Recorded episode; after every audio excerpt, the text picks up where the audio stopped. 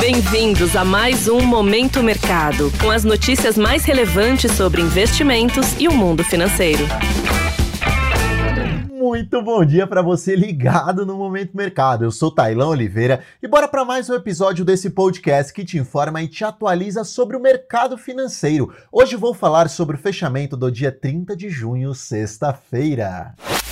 Cenário internacional. No exterior, a notícia do dia foi a empresa Apple atingindo um valor de mercado de três trilhões de dólares. Primeira vez que uma empresa alcança essa marca. Somente para você, ouvinte, ter uma ideia, o nosso índice Bovespa, que tem aproximadamente noventa empresas, soma setecentos e sessenta e nove bilhões de dólares. É quatro vezes menos que o valor da Apple. Vale ainda ressaltar o avanço expressivo do Nasdaq nesse primeiro semestre de dois mil e vinte e três, o maior avanço em quarenta anos, mais de trinta por cento de alta.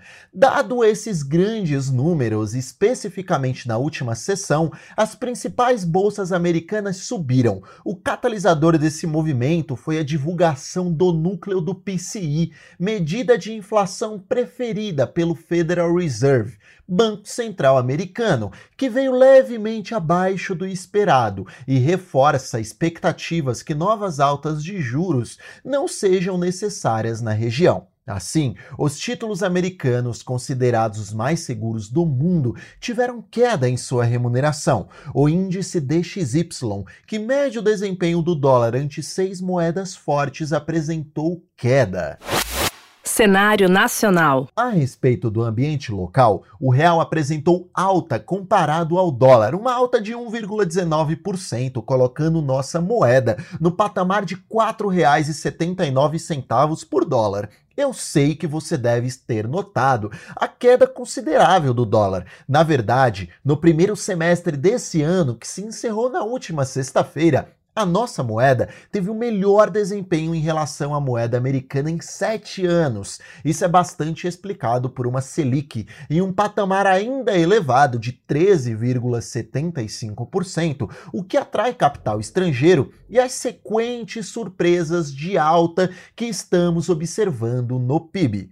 Em relação à renda fixa, os contratos de juros futuros terminaram em queda. Esse movimento se tornou bastante claro após a definição do Conselho Monetário Nacional, C M N, de manter a meta de inflação em três por cento, com um intervalo de confiança de um vírgula cinco por cento para cima e um vírgula cinco por cento para baixo. A alteração se deve a partir de dois mil e vinte e cinco, quando a meta será contínua, isto é, não seguirá um calendário gregoriano que a gente já está acostumado, que é de doze meses fechados. Vale ainda dizer que o mercado está colocando bastante expectativa que a Selic caia zero vírgula cinquenta por cento em agosto deste ano, ou seja, no próximo mês. Sobre a Bolsa de Valores, o índice Bovespa teve desempenho negativo na sessão, impactado principalmente pela queda de Petrobras na ordem de cinco por cento após anúncio de novo corte de preço da gasolina. Porém, apesar dessa queda na última sexta, os ativos de risco, a exemplo de ações, não ficaram para trás nesses primeiros seis meses do ano. O Ibovespa avançou de cento e seis para cento e dezoito mil pontos, representando um avanço de onze por cento.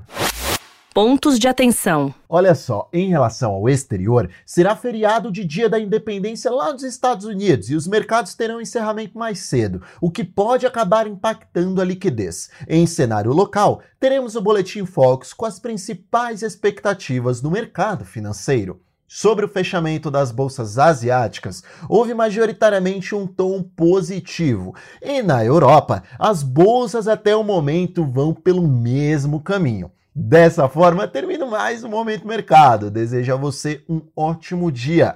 Fui! Você ouviu o Momento Mercado com o Bradesco. Sua atualização diária sobre cenário e investimentos.